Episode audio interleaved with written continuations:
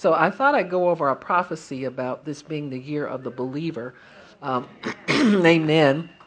And we've had some confirming prophecies that, you know, some of them, the prophecy really flows from the vision of the prophet.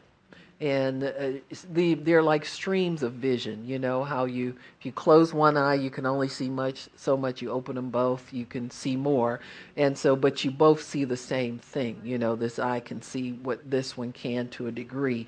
And so you'll have little streams of thought coming through other prophecies that tend to confirm or kind of go in line with what is being spoken here.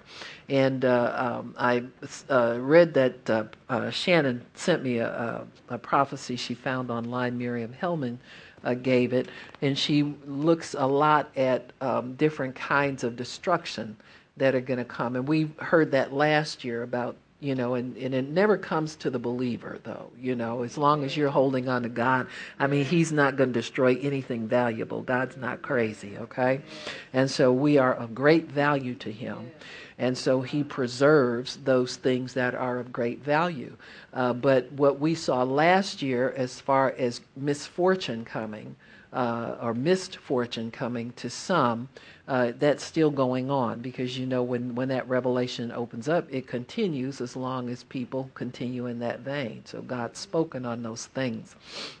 But what she did see was a great wealth of knowledge coming to believers, a great opportunity for believers, a great day for the church, because the church would be spared many of these catastrophes, and great wisdom coming into the church, knowledge, and these kinds of things. So I think it's going still, and always is going to be a great time for believers. But I believe that God wants to make sure that when he sets us in the place of ministry and in the place of doing what he has called us to do, that we are fit for the job, that we stay with the job, and that the power of God that we're using to help people does not work adversely on us and doesn't destroy us. You got me? And so one of the things that I've seen that has happened is God has shown how getting ahead of where he's taking people can cause them great harm. We see that with people who have gone to excess in the material realm in churches, people who have gone to excess and trying to build numbers of people instead of making sure that people know God and people are well taught and people are equipped to do the work of the ministry and not just kind of pinned in, you know, how some churches are just kind of holding places for people. They just come, and they get a pep talk, and then they go out again the same. It's not an equipping place. And so what we have seen is that people have equated large numbers with success in God. And we know that that's not always true. Now, there are times when the anointing will pull in the numbers, but many of these places are being built on television exposure, television offerings, things that man can do to increase and make sure people, you know, get in the door.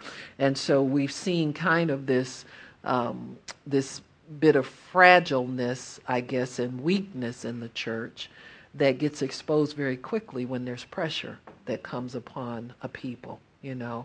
When there's pressure that comes, you better make sure your foundation is sturdy and your foundation is sure, because you'll crack under that pressure. So we've seen many people that we thought were successful, we saw that they couldn't really hold up under the pressure and the scrutiny of what they have created in the natural, from a natural perspective. And so God has, though, withheld his bride from reproducing in great numbers. And that's what I have seen in this prophecy that we've gotten. It says 2014, this is the year of the believer. This is the year of the believer, says the Spirit of God. How many of you here believe? Well, this is your year. Rejoice because this is your year, says the Spirit of God. And he says, amen. The reason you were slow to rejoice is because you've been bound for so many years. Now, part of the binding has to do with false things that we have believed that have not been true of us. And so we all have to deal with a certain degree of that. So we've all labored to renew our minds in the Word of God and be transformed and understand who we are and what we're here for. All of that, we've all labored to get that understanding of our identity clear. And so as we've labored, God has withheld certain things from us because we couldn't hold up under the pressure of the anointing that would take us, propel us into the place where God wants us to be. Does that make sense to anybody? And I think you know what we've done is tasted of the things of God and gotten a taste of it and evaluated what we had and evaluated what we could do maybe for God, and we've been afraid to dream big dreams, and we've been afraid to let the reality of who we are really settle in on us. And so, and God has respected that, and He's allowed us to grow a bit under the understanding of who we are, under the image of Christ, under understanding that we're not just sinners saved by grace. We're not cheap people. You got me? And so I think the value, if nothing else, the value of the believer should be known to him by now. We should know that we are important to God. We should know that what it means to be blood bought, that nobody can buy you back again, that the devil can't just pull you and do what he wants to do, and he can't deceive you, and you're not afraid of losing your salvation, and you're not holding on to some doctrine, once saved, always saved, as your security. You know God, you see. And so your identity comes from knowing God. It doesn't come from doctrine. It doesn't come from what somebody preaches. It comes from you knowing Him. And so God has given us enough time to know Him, see? And because we have time to know Him, we don't feel pushed and rushed to go out and create something that we call ministry or that we call a church or that we call anything. We've spent our time in the secret place getting to know Him and getting to know who we are before we go out and try to create something made in our image. Because you got to know who you are before you can create something that you'll desire to work with. You got me? That you'll be proud of. And so I believe the bride is ready to take on more, because many of us understand as much as we can about where we've been so far. We understand enough to go on without taking a bunch of religion with us, without taking a bunch of nonsense with us. We've shaken off the shackles that we can shake off. And so now the only thing that's left is the restraint of God. And when God is ready to loose us to do what He wants us to do, we're free to go, because we're not hindered by insecurity, lack of identity, pride and embarrassment about this, and I got to be that, and I got to go here, and we're not children anymore. Let's put it that way. And so we've come to a place now where God is saying that He is ready to release us into greater things, because our heads won't be turned one way or the other by the greatness of the God that's working through us. See, this is a good thing. It's a good thing, because He wants His bride to know who she is, but not have to, is not so insecure that she's got to tell everybody 5 times a day, you know, I went to so-and-so's meeting, or I'm ordained by this person, or do you know that person or that. We're not insecure like that, but we know God, see, and we know God. Amen. So when we talk about a believer here, the Lord told me to share with you that the word believer is synonymous with bride. So you're not somebody who believes the Bible as a piece of paper that you put your trust in as some kind of contract, but you have a relationship with the creator of the contract. Amen. So not only are you believing but you believed yourself into a relationship with the maker of the contract. So you're the bride. When you have relationship, certain privileges are beyond question. You don't question certain things.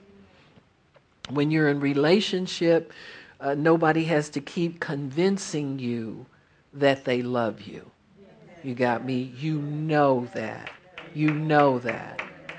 You don't take it for granted, but you have a surety. There's something in you that used to not be certain, but now you're certain. You're rock solid, and it's been tested enough now that you don't feel you have to question it or test it anymore. You know what I'm saying? You can leave that alone. You know, it's like, you know, people when they're newly married, they do what I call game playing. You know, it's, they try to mess each other's heads up constantly because they're not sure. But once, you know, where you used to be a size medium, now you're large or extra large, and he is too. He a 2X or 3. Once all of that is known to each other, the game plan stops. You understand what I'm saying? He ain't going nowhere because he looked too married. I ain't going nowhere because I look too married. Don't nobody else want us, so we might as well quit the games and start loving each other and get along. And so I believe that's where God's brought us to a level of maturity, not that we're comfortable and not that we're casual with God. We still have a healthy respect for Him and He for us. You got me? It's a settling and a knowing, but not to take advantage of. You got me? It's like young women when they're young and pretty and a lot of men are chasing them. They like it if they have a guy who's scared they're going to go someplace else. You got me? We don't play like that. There's a respect there. You got me?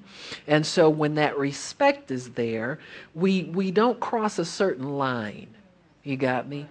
Sometimes you can get caught up in a relationship of distance with God. You know, you don't realize how far you stepped away from having, you know, frequent fellowship with God in the secret place.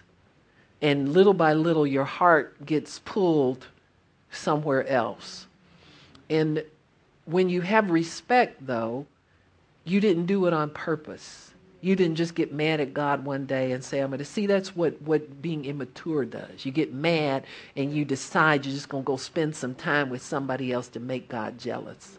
When believers drift off, it's because it's something in them that they don't know how to gain back what they had that they enjoyed with the Lord. You understand what I'm saying? And that's a totally different thing. That's why there are certain people when they have difficulties in their marriage after a certain number of years, it's easy to minister and bring them back into relationship because there's something there that they respect. The respect is not gone. When respect is gone, then you got to dig a little deeper to try to bring that back and bring them. Well, with us, the respect never left for God. We didn't just go off somewhere because we didn't want to serve God anymore. We were disappointed in Him. What happens sometimes is people lose their footing because of different things entering in. Isn't that what the Bible says about the word? It's not as fruitful in us because of the deceitfulness of riches, the lust of different things, a lot of things crowding in on the relationship, but the respect for God is still there. See, the respect is still there. And that's what we have to build on. The respect is still there. We have not disrespected God by coming to church and pretending not to be fornicating, and we were fornicating. You got me? We have not disrespected God in cheating on our offering and our giving, try to pretend like we're still givers. We're not doing that. We still have the respect. There are some basic things that we once devoted to God that we don't take back. And that's what it is. That's what the respect is, you see. And so if we can keep our footing like that and we can keep that level of respect, then we build on to a greater level of maturity. See, maturity comes because we hold on to the respect and we hold on to the love and we hold on to the relationship and never let that go. We never, ever, ever get to the point, say like where we get mad at other believers and start mocking and betraying and all that kind of stuff. You know, sometimes it can be just as simple as being late a few minutes because certain people don't come on time either. You got me? So you let little things like that start, it eats away at the respect you have for God. See, you're not getting even with people. You're disrespecting God. Amen. And see, if the devil can deceive you into thinking that you're hurting somebody by coming to church late, you see how easy it can, you would start eroding the respect you have for him. That's his house you come into. Amen. He's the one who's been waiting since the doors open for you to show up so that he can minister to you. You got me? So when you think about it, there's a lot we got to repent of and a lot of growing we got to do too, folks. But God is ready to pour out on us because he's a forgiving and a loving God. And he understands our weakness. He understands we all a little soft in the brain. You got me? He understands that. He understands how easy it is to make excuses for sloppiness and to believe them. You got me? And so he is ready now to help us to shake that off so that we can go ahead and live a life of mutual respect in God. As much as you respect him, he will respect you. As much as you respect him, he will respect you. There have to be some things that you don't do. You got me? You got to draw a line. Just like married people, there's some things you don't do. You know, you don't openly flirt with somebody in front of your husband or wife. I know that's real distasteful to me to think that. And as a Christian, you don't think that. But look at all the people in the world that do that. You got me? And provoke one another, all that kind of stuff. So we have to learn how to be faithful to vows we made to God, you know, many years ago. Many years ago. You don't change them. Once God gives you a position and once he gives you a place. You don't change your vows. You keep your vows. There were things you said to God that you were never going to do, or some things you said to God you were always going to do for him. And he expects us to do those things. They don't get old after a while. They just don't get old. And so this is what we mean about maturity. This is what we mean about being able to carry the anointing and carry the power and carry ministry the way God wants us to. Many of us think we're called to a pulpit ministry. I don't know why. You know, why would you ever? I never dreamt that in my wildest dreams. That was never anything that I wanted.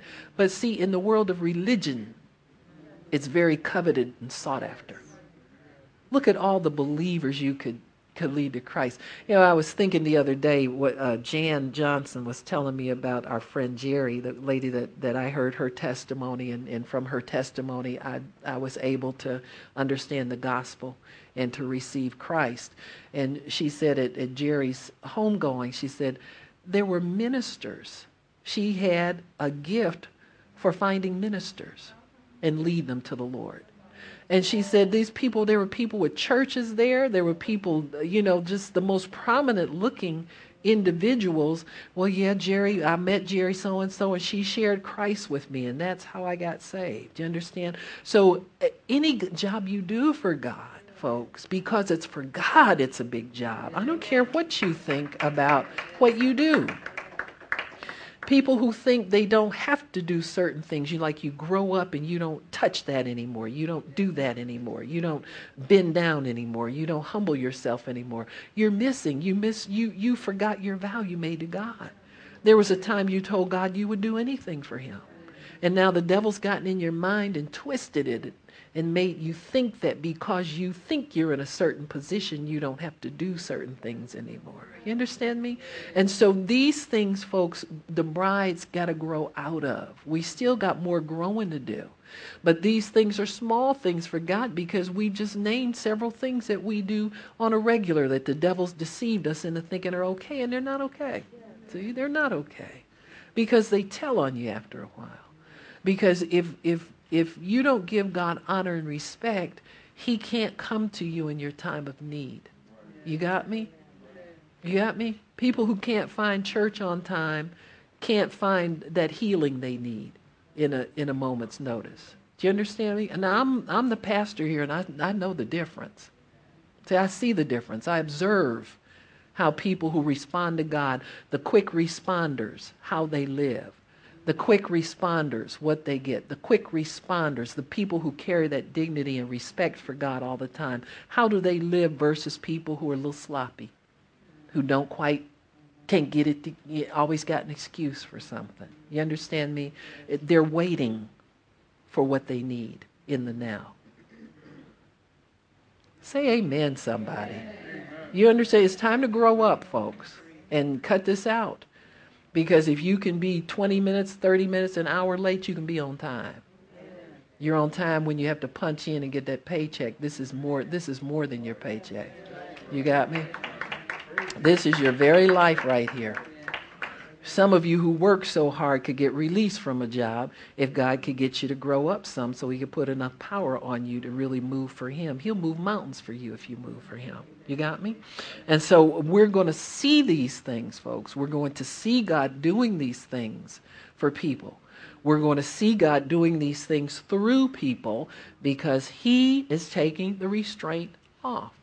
The restraint was never put on by us. It was always put on by God. You belong to him first and foremost. It's not the devil who's keeping you from doing your ministry, and I'm certainly not keeping you from doing it. God's keeping you from doing it because he's getting you to a position where you can carry what it is that he has for you to carry. You don't know where he might position you. You don't know where he might place you. But he'll place you where you need to be, and you'll be fully equipped to do the job that he has for you there. So that's all we want, folks. We don't want to be known. We don't want to be seen. We want to do the master's will. That's what you want. You don't want all this other nonsense. So we've been bound by man's traditions, many of us, bound by religion, bound by cautions and warnings, false prophecies, and true ones. So they're true prophecies that have kept us from stepping out and doing things because we've been restrained by God from doing the things that we're not equipped yet to do. And so he says, but this year, I'm releasing believers to do what I've called them to do. I've called you to be as I would be in the earth. And that starts with your character. That starts with your character. For many of you watch and see dying humanity, wasted humanity, and hurting humanity, unloved and uncared for humanity. And I know we all see a lot of that. But we don't quite know what to do to reach them. It's like there's no open door to speak. There's no open door to zero in on the problem and get it resolved. There's no open door there, but God is removing that restriction. And he says, you don't know how to minister them, says the Spirit of God, but deep within you there's an understanding of what they need. See, it's just in fragments and pieces. So the anointing really pulls that together. All of that knowledge that you have inside of you, the anointing pulls it together, and it forms the word of knowledge. And it forms the word of wisdom. It forms prophecy and gifts of healing and all of the gifts of the Spirit. And yeah, this is a work that you must know that God will give you what you need in order to do the job. You can't hold back because of what you think you can't do. That identity thing has got to be settled. It's got to be settled. You've got to believe that if God put me here before this person, I am the one who's equipped to do the job. And you step into the role of doing the job. You're a believer, but you're also the bride. So you have a knowledge of him intimately, and you understand him, and he understands you. And you know that he trusts you to do his work and to do his will. And so there's room for believers to grow and to mature.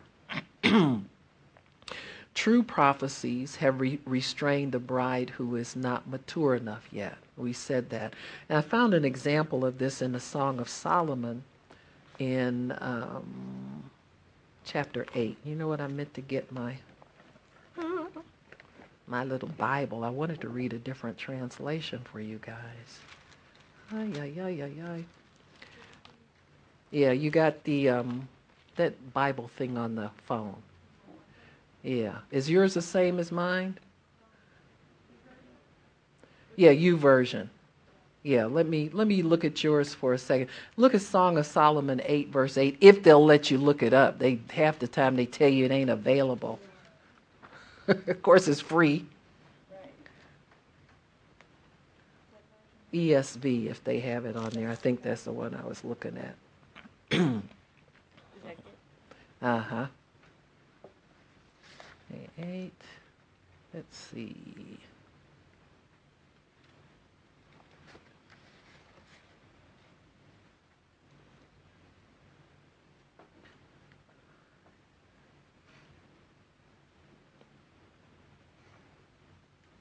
How do I switch the version? I think it might be message.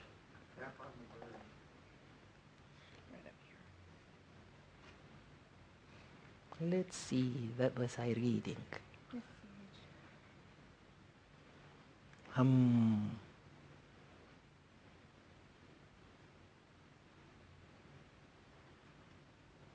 I think this is the one. So this is the immature bride. In Song of Solomon 8:8, in the King James, it says, "We have a little sister who has no breasts." That means that she's not mature enough for childbearing. That's been the bride of Christ for so long. You got me? She looks attractive but not quite mature. That's how it's told that you're ready to start your courtship, or the family can arrange for you to be married. You look at the physical attributes or physical development of the young woman. And it says in this translation, it says, "My brothers used to worry about me. Our little sister has no breasts. What shall we do with our little sister when men come asking for her?" See, she's of age but not mature. See, that's the bride of Christ. We've been like that. We've been looking like we're ready to do the work of the ministry, but we can't sustain it. Got me? Because if you bear a child and can't nurse it and nurture it, then it will die. And so that's been us for the longest time. And it says, she is a virgin and vulnerable, and we'll protect her. If they think she's a wall, we'll top it with barbed wire. If they think she's a door, we'll barricade it. So that's God's protection. Thanks. Thanks, Shannon. That's been God's restraint on us. So we've been restrained by the hand of God. We look mature to ourselves and everybody else, and boy, can we talk a good game, can't we? But look at the ones who have tried to step out and do great things for God. Everybody talks mega, and mega folds so fast. And the people who have mega get bored with it and want to run off and do something else all of a sudden. And so there's this lack of maturity there that has been there. And so people have been expecting great things from the church, but in reality, we haven't been mature enough to, number one, conceive and bring forth anything, and number two, to nurture it once it's here. And not only is that true for the church, but the parallel in the world is the young girls that have babies out of wedlock. They can't take care of them.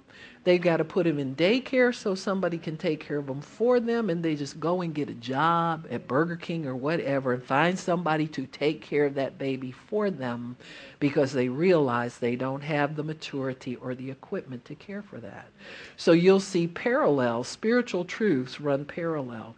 So you'll see evidence of it in the natural realm to show that people, what God is saying about the spirit realm, period, about people's maturity is not where it needs to be. So everybody's kind of jumping out trying to do more than they're able to do and they're equipped to do.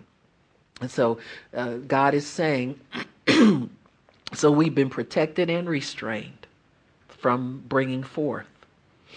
But maturity has come to bear fruit. And God says, this year I'm releasing believers to do what I've called them to do. I've called you to be as I would be in the earth. Many of you watch and see dying humanity, wasted humanity, so forth and so on, and you don't know how to minister to them. But deep within you, there's an understanding of what they need. So really, the answer is within us, but it's in a seed form. It's not quite formed and not quite put together yet. There's been no unction, no moving. Just like if a woman gets to 7 months and gets anxious, you know, that's a bad time to get anxious about having your baby because you got a long time to wait. You better might as well go think about something else, go knit another scarf or do something. But that's a kind of a difficult time because it's not even near ready time yet. And so, but there's no unction, no moving, no labor pains to start the process because what's inside her is not mature enough yet to survive on its own. And that's what God's talking about with the move of God. So no pulling it all together to make it who you are and make it fit in with where you are and make it the ease that the anointing brings. And so when spiritual maturity comes in the full, that's when the labor pains come forth, you know, that you can be in a supermarket and God will begin to speak to you about somebody who has not yet come in the store yet. And you're looking for that person, and you might have to wait around, but you're sure that you know that what God showed you is going to happen and happen real soon. And so these things are the things that are the beginnings of the birth pangs, where we know that God is up to something. We know we're not done yet.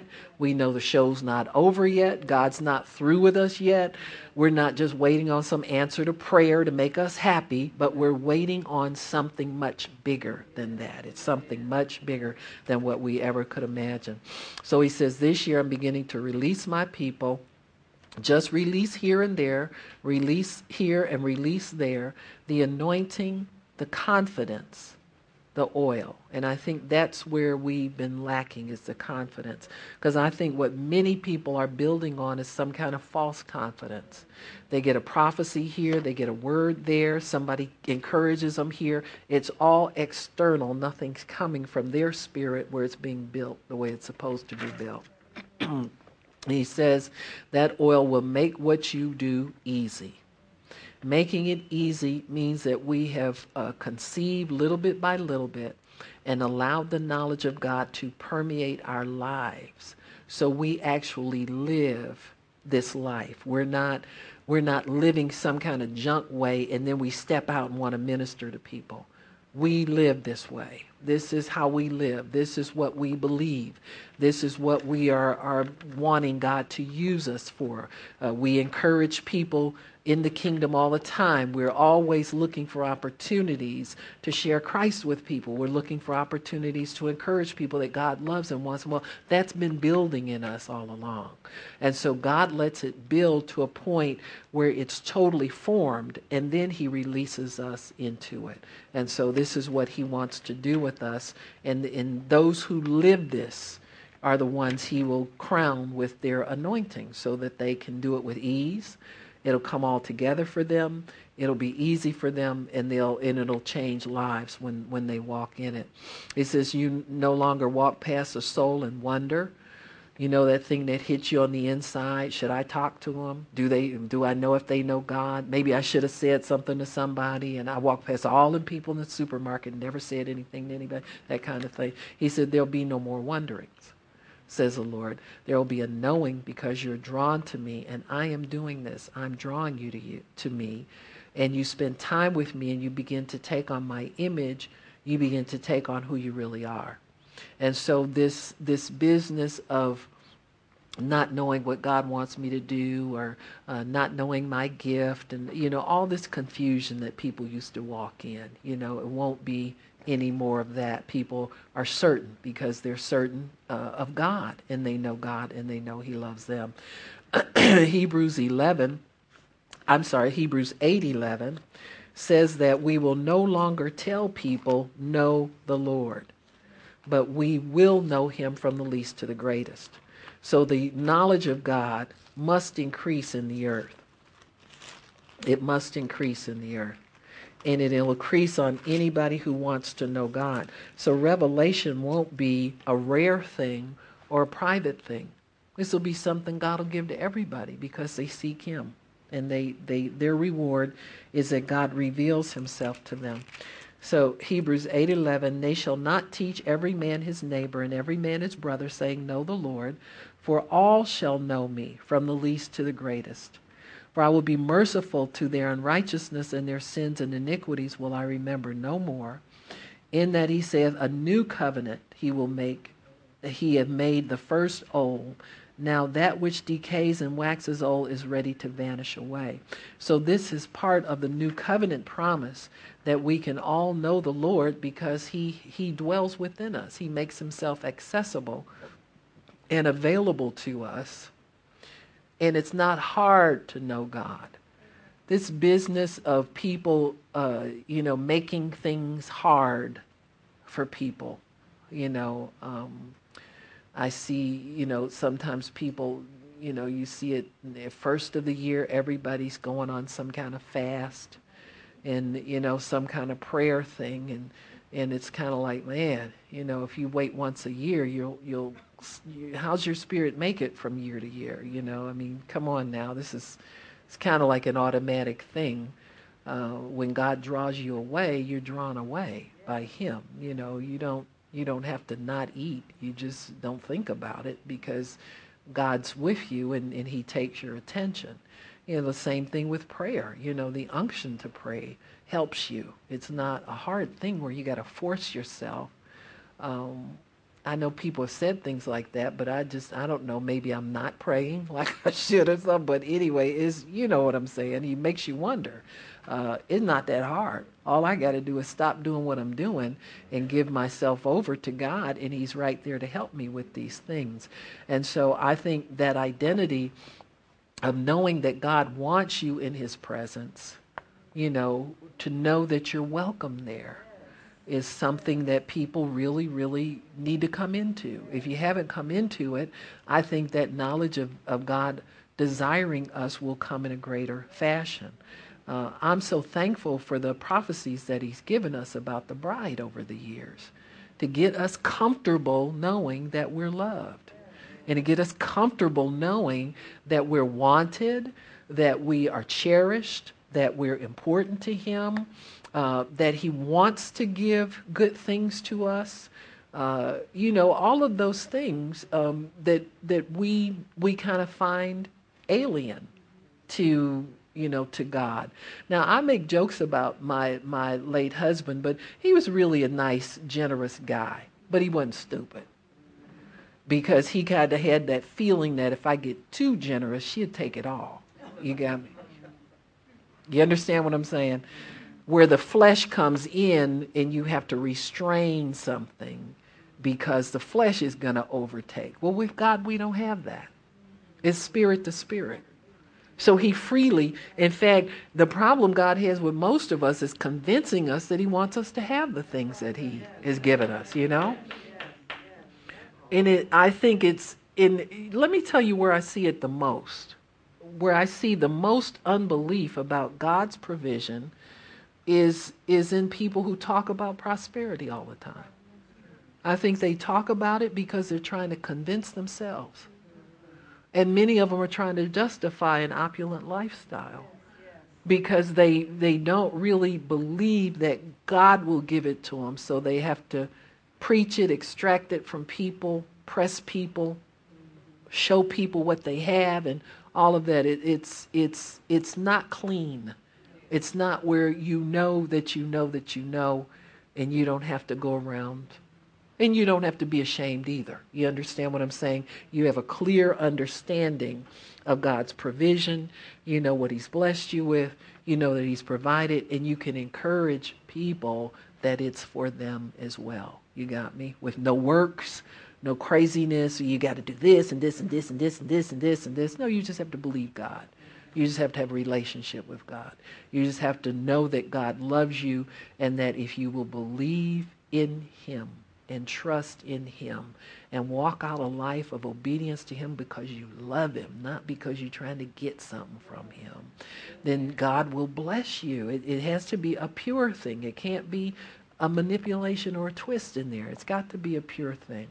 Sometimes, we get away with little things like Well, I'm going to go sow some seeds so God will bless me. You should be your life should be sown to God. You know, you shouldn't have to go make it a special project. You know, and it's always when you don't have anything. Well, think about this. If you did it all the time, you wouldn't have in periods where you don't have anything. See, if your life were a continual seed sown, you wouldn't have lack anywhere.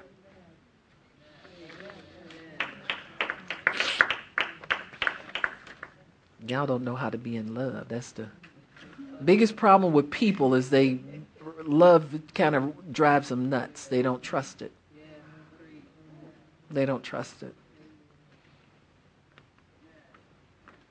See, 15 minutes looking at a man on a bloody cross should convince you.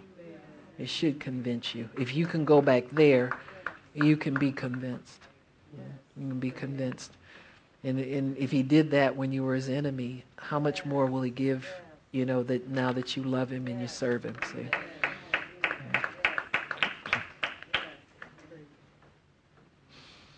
It says, in no man's tradition, nothing can stop this because it's a pure anointing.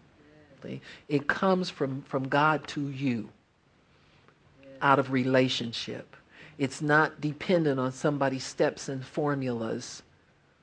You got me? That you got ingrained in your brain.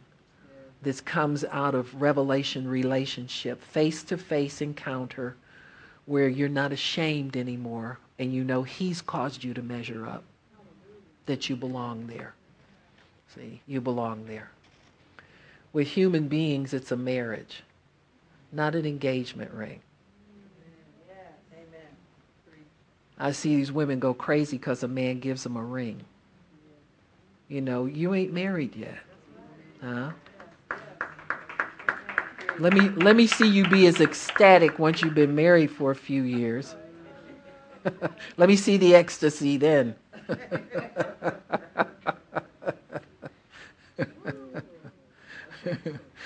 Sit up and look at that ring, we'll throw it across the room. That brother sitting up there slobbering and snorting and looking like, who was that? The Married with Children guy. At 5 a.m, he's on, you flip it on and he's on there. Al Bundy, with one hand in his pants and the other one on the remote control. Right?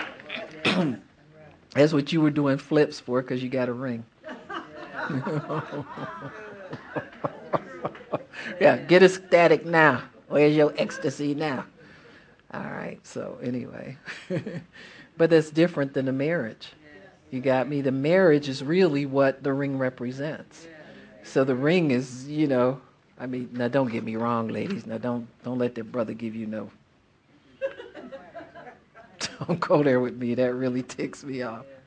CZ and, you know, or got somebody in the family to buy it for him and all that old kind of stuff. Just so he could fool you. So he could see you flip out.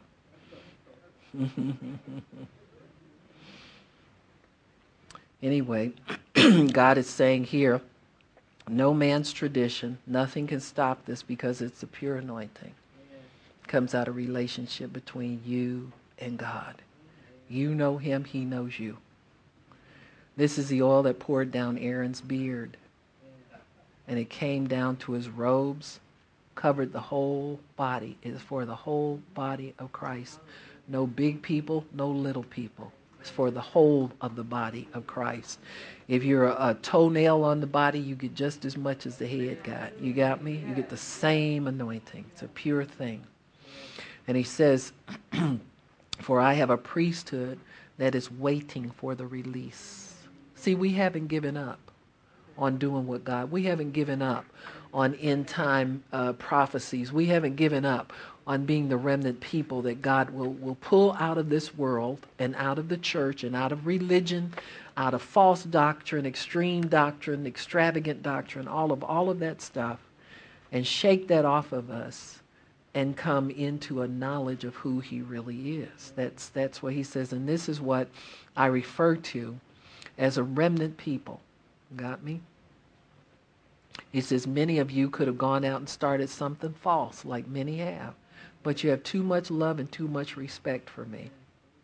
How many times have we been told, oh, you know, God wants to use you to do so-and-so and such, and I have not moved. You know what I'm saying? Because I know what God's called us to do, and I know that we're waiting for God to give us the direction. We're just biding our time doing the same thing we've always done, being faithful to God. I haven't come in. There have been many times people have asked me, well, you know, if I want to come and give a presentation, I said, nope. We present the gospel, and that's it, you know, and we don't, you know, there are people that lost their churches, can't even get property now because of inviting the wrong person in, and those people were frauds, but it looked like God to them because they were promising people everything. And so if you can't get it between yourself and God, it's not for you. So you want them to have the real thing because you have the real thing, says the Spirit of God. So, and he says, and this is a call to what many refer to as remnant people, but these are my real people. I rather call you real because there will be so many of you here that you will begin to birth more real, more real, more real, more real, and more real. So the numbers of real people will increase, so that the religion and the false will fall into the background. Well, now we got the religion and the false up in the forefront. But that will be the backdrop, and the real will stand and come forth. Amen. And they'll begin to come forth as a mighty army, and nothing will be able to stop them. Nothing, nobody, no way, no how. And you'll see Joel 3 come to pass. Run like mighty men, rush the wall like men of war. Climb through the window like a thief. We fall on a sword. It won't hurt us. Everybody will walk in his rank. We won't break ranks. We'll know who we are. He says, and you're seeing glimpses of it here and there. You've seen some of my real people step out and get hit and defeated, but I'm raising up a new people, Duck Dynasty. Amen. Can you believe it, says the Lord, millionaires who make quackers and they stand up taller than some of my so-called mighty men in the kingdom. And you know what? They caused a whole network to bow to the Word of God. You got me? They caused a whole network to bow to the Word of God. You see, Doug and Beth were the first remnant type people to come out and make it known that they love God and serve God. And see, they got a little bit up. A and E saw what they could do to them and intimidate them, and then they try it again. But the second group that comes forth stronger. You see what I'm saying? It's never as easy with the one that comes after than the one that came the first time. And so watch things like this. Observe things like this, folks. When you see Christians in places of prominence, you see what do you call it? What's a TLC channel? Is that where the Kate plus 8 and John and see, they weren't mature. Our little sister that has no breasts, that was them. They were just getting started as Christians, and they propelled themselves up there because they kept saying yes to people, yes, yes, yes. And when they got there, they weren't strong enough because they didn't have enough of identity, of God identity in them to go forward in what they were trying to do. And so we have to observe and see how important it is to wait in that place where God has you, so that you can be the person that He wants you to be, and you can be the one that can get in there and withstand, and you can be the one that gets in there with the word of the Lord that He needs for that hour. And so these are very, very important things to observe and things to take note of is, how are my people doing, God? How are our people doing in the different places where you position them? Huh? How are the believers doing in the places where you put them? And so when we see these things, take note and get an understanding of what God is doing and how He's going to move. So He says here, this is the believer's hour. Take my word for it. It is the believer's hour, says the Spirit of God. And you will see obscure people come and rise up and do mighty and great things, and maybe never be heard from again, because this is the way I orchestrate things. I don't have anybody dominating. I am the head of the church. I am the head of the church. And you will see many who thought they had the message sit down and bow to the greater message because it'll be so pure they won't be able to speak against it. And in Luke 21, that's what Jesus, those are the words of Jesus. Luke 21, Jesus is giving instructions to his disciples about the coming persecution, about their ministry on the earth, about their role here on the earth. In Luke 21, in verse 22, it says, "And these be the days of vengeance, that all things which are written may be fulfilled. Woe to them that are with child, and to them that are nursing in those days, for there shall be great distress in the land, and wrath upon the people." Yeah, hold on. I'm sorry, 15. I'm sorry.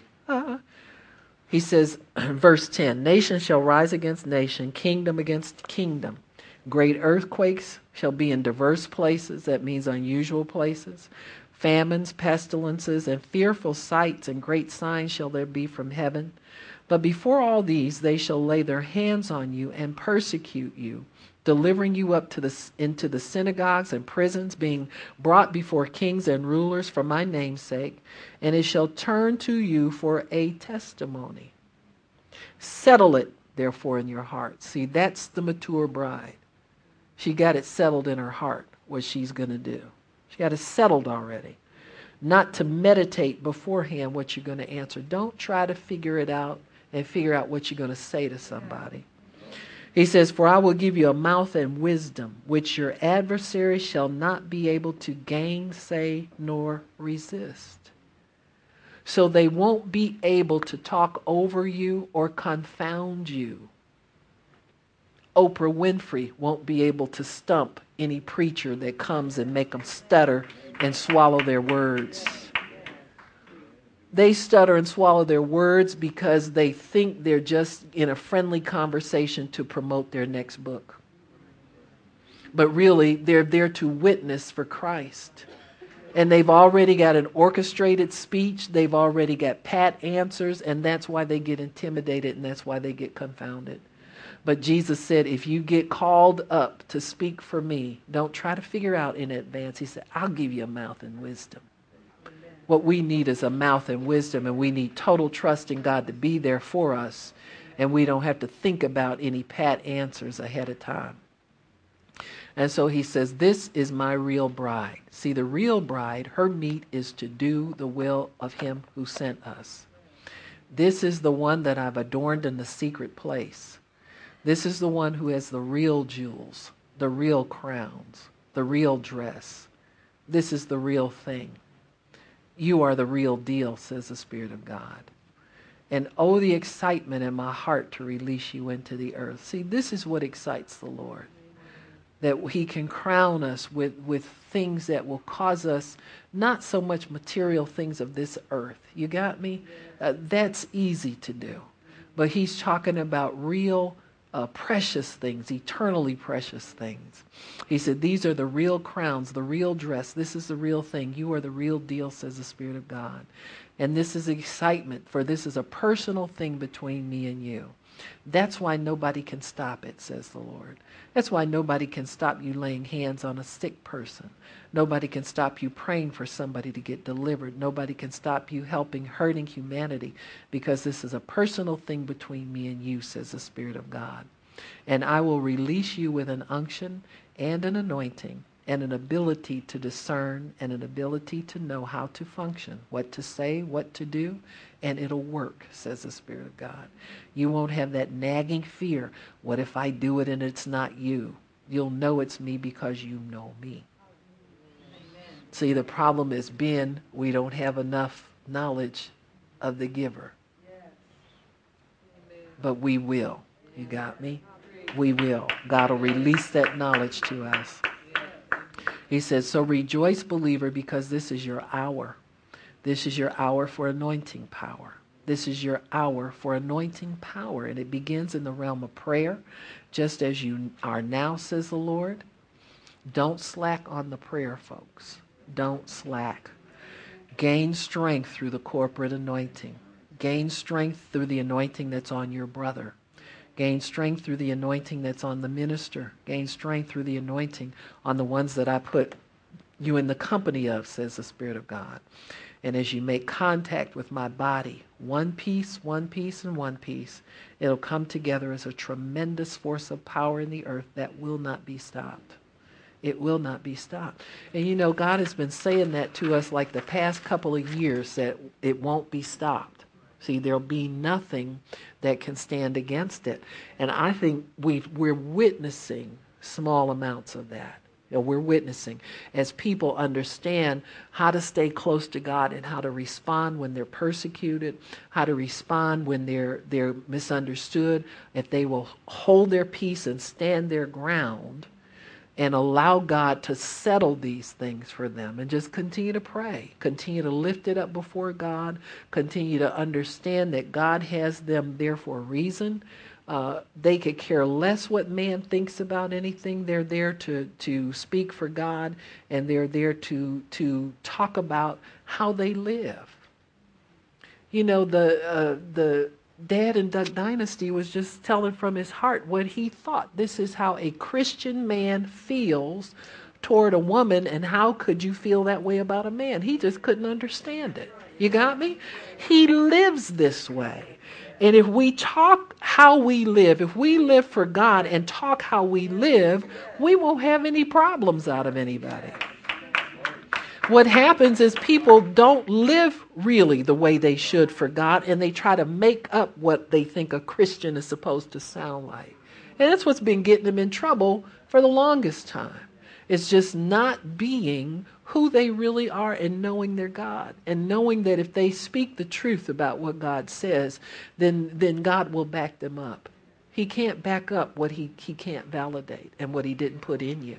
And so these things are very, very important, to be who you are, know who you are, be who you are. Be a Christian. Be somebody who cares about people. Respect God. Respect your relationship with God. Spend time with God, cultivating relationship.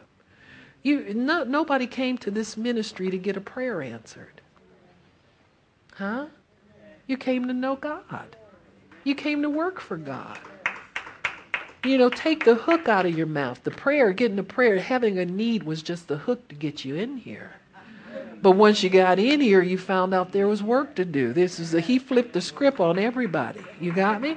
And so we got to figure out, hey, God, we're here for a purpose, and let me quit brooding about what I don't have yet and what I want and what I'm supposed to have and all this other stuff.